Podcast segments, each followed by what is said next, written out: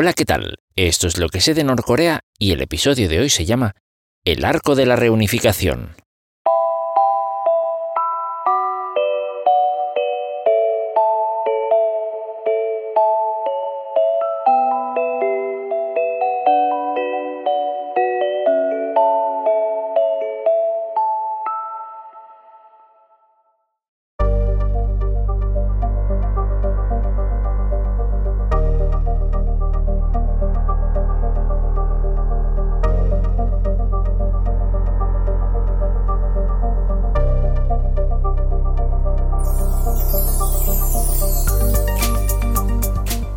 Te soy sincero, no tenía intenciones de hablar sobre el tema.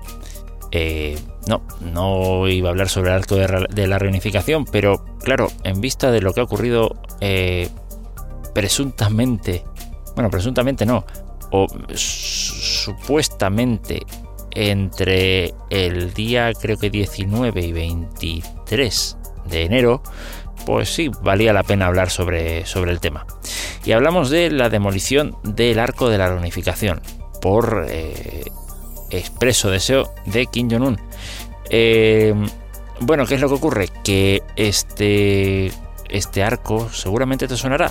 Es el típico arco que aparece bueno, en muchos documentales donde aparecen dos mujeres coreanas em, vestidas con un hanbok y sosteniendo un emblema de la totalidad de la península de Corea, simbolizando pues la unidad de ambas Coreas básicamente. Em, ese deseo de que ambas Coreas lleguen a ser de nuevo una como lo fueron antes de la guerra de Corea. Bueno, pues eh, digamos que en sí, ya a Kim Jong-un no le, no le gustaba mucho la idea que existiese esto, sobre todo por, parece, eh, pues las recientes maniobras militares, bueno, recientes, a ver, llevan ocurriendo mucho tiempo y por lo visto es ahora con, con el presidente actual con, mm, con el que se, digamos, tiene un poquito más de notoriedad en medios de comunicación. Cosa que no le gusta, no le gusta a Jong-un. Y entonces, pues no, eh, dicen eh, entre eso y alguna cosa más, eh, se, han ido, se han ido calentando un poquito las cosas, un poco bastante.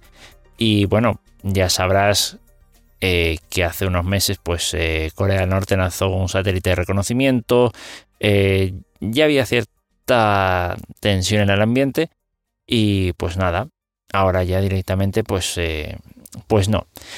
Em, básicamente decidió cortar todo de, cuajo y decir que bueno que ya Corea del Sur es, un, es su enemigo principal número uno y que, y que bueno, que Estados Unidos ahí tiene ya, pues eso, arsenal nuclear y que tiene una, una base avanzada, no sé si eso se refiere, una base militar avanzada, mm, entiendo que eso se refiere con que, digamos, claro, que esa base militar actúa como, pues como un satélite, vamos a decirlo así, como, sí, una base militar eh, a la que se recurre pues, para, para, atacar rápidamente al norte.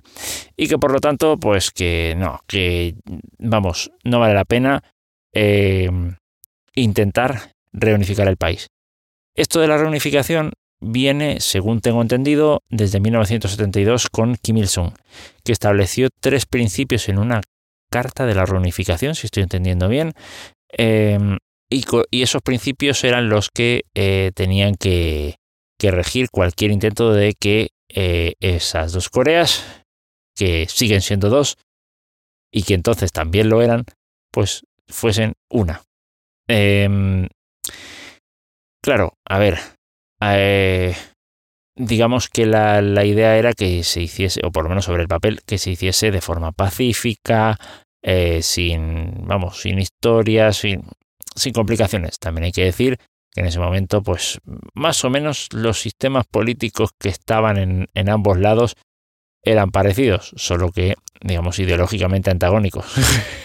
Entonces, pues claro, eh, supongo que era un poquito más fácil hacerlo, comillas, pacíficamente, ¿no? Em, sí, eh, la verdad es que, claro, con, con, todo eso así, pues la cosa, la cosa cambia, eh, cambia un poquito ha ido cambiando, mejor dicho, eh, a lo largo de todos estos tiempos, de, de, todos estos años, ¿no? hubo intentos serios por parte del sur porque esa reunificación ocurriese. No es, digamos, lo he escuchado muchas veces, pero no, no sé con lujo de detalles en qué consiste, pero sí he escuchado muchas veces en inglés lo del Sunshine Policy, ¿vale? Que sería como, no sé, como la política del sol brillante, ¿vale? Mm, no sé cómo, cómo traducir esto, pero sí, yo lo he escuchado muchas veces.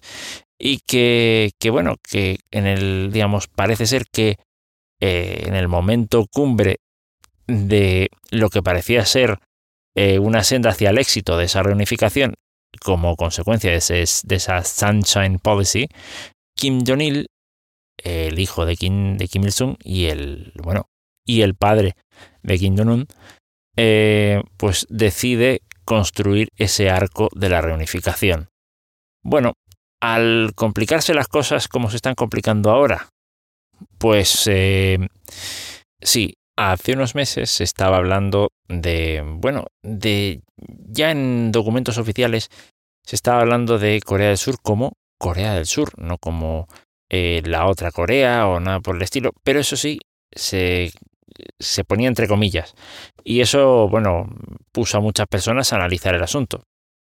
Básicamente decir, oye, esto es eh, que está haciendo, eh, está burlándose de Corea del Sur, está mm, que ya no considera que, que digamos que Corea del Sur sea parte de su territorio. Vamos, sí, yo sí que me enteré de análisis así un poquito de eso.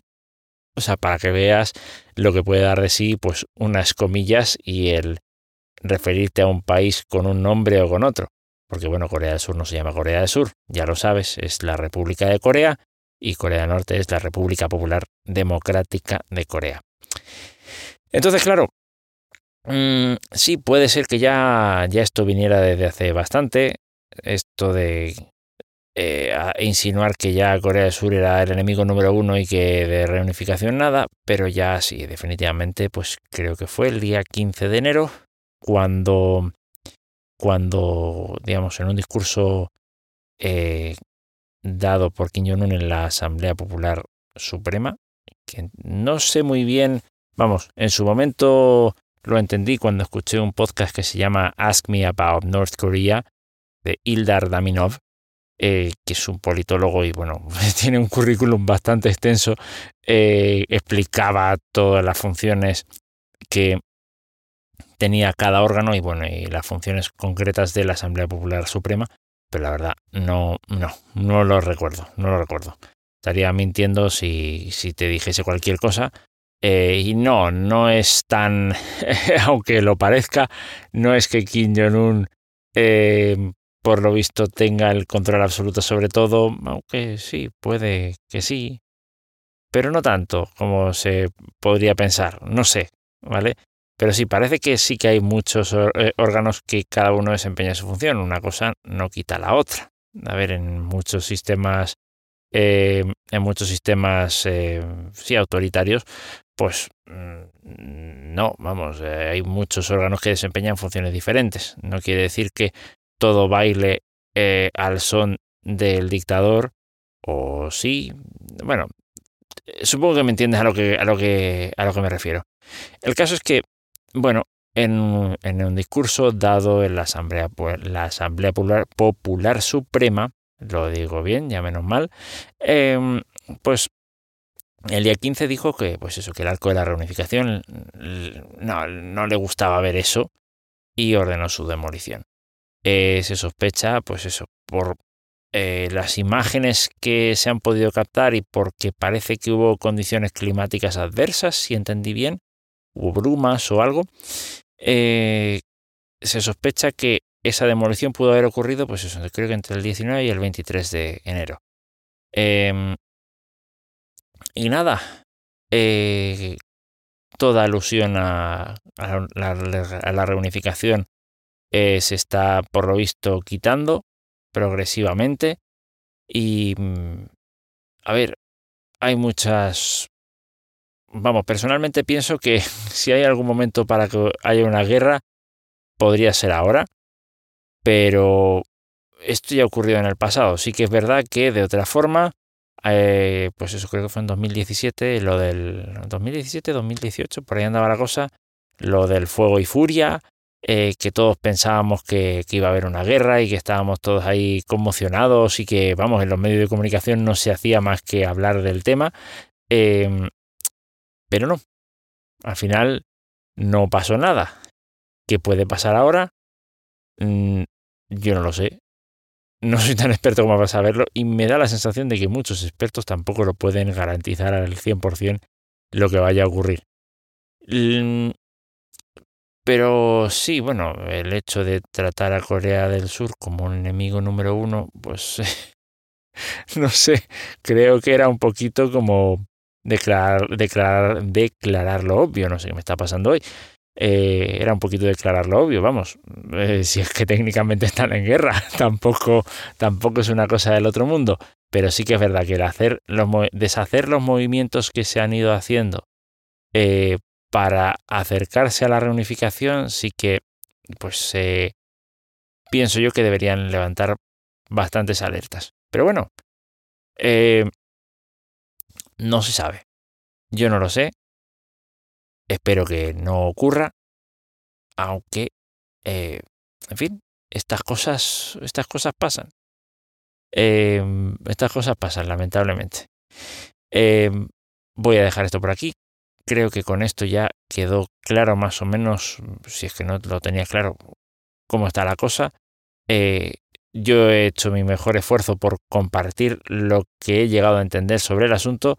Si hay alguna aclaración, corrección, alguna cosa que no he dicho bien, eh, yo te agradecería que pues lo comentaras, que bueno, las vías de participación ya las conoces y si no, pues al final del episodio las volverás a tener.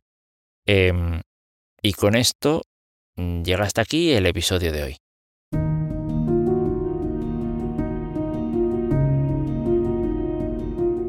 La música ha estado a cargo de Gregor Kendall, FSM Team y Scott Buckley. Puedes repasar las notas del episodio para obtener más información sobre todos los recursos empleados en el mismo.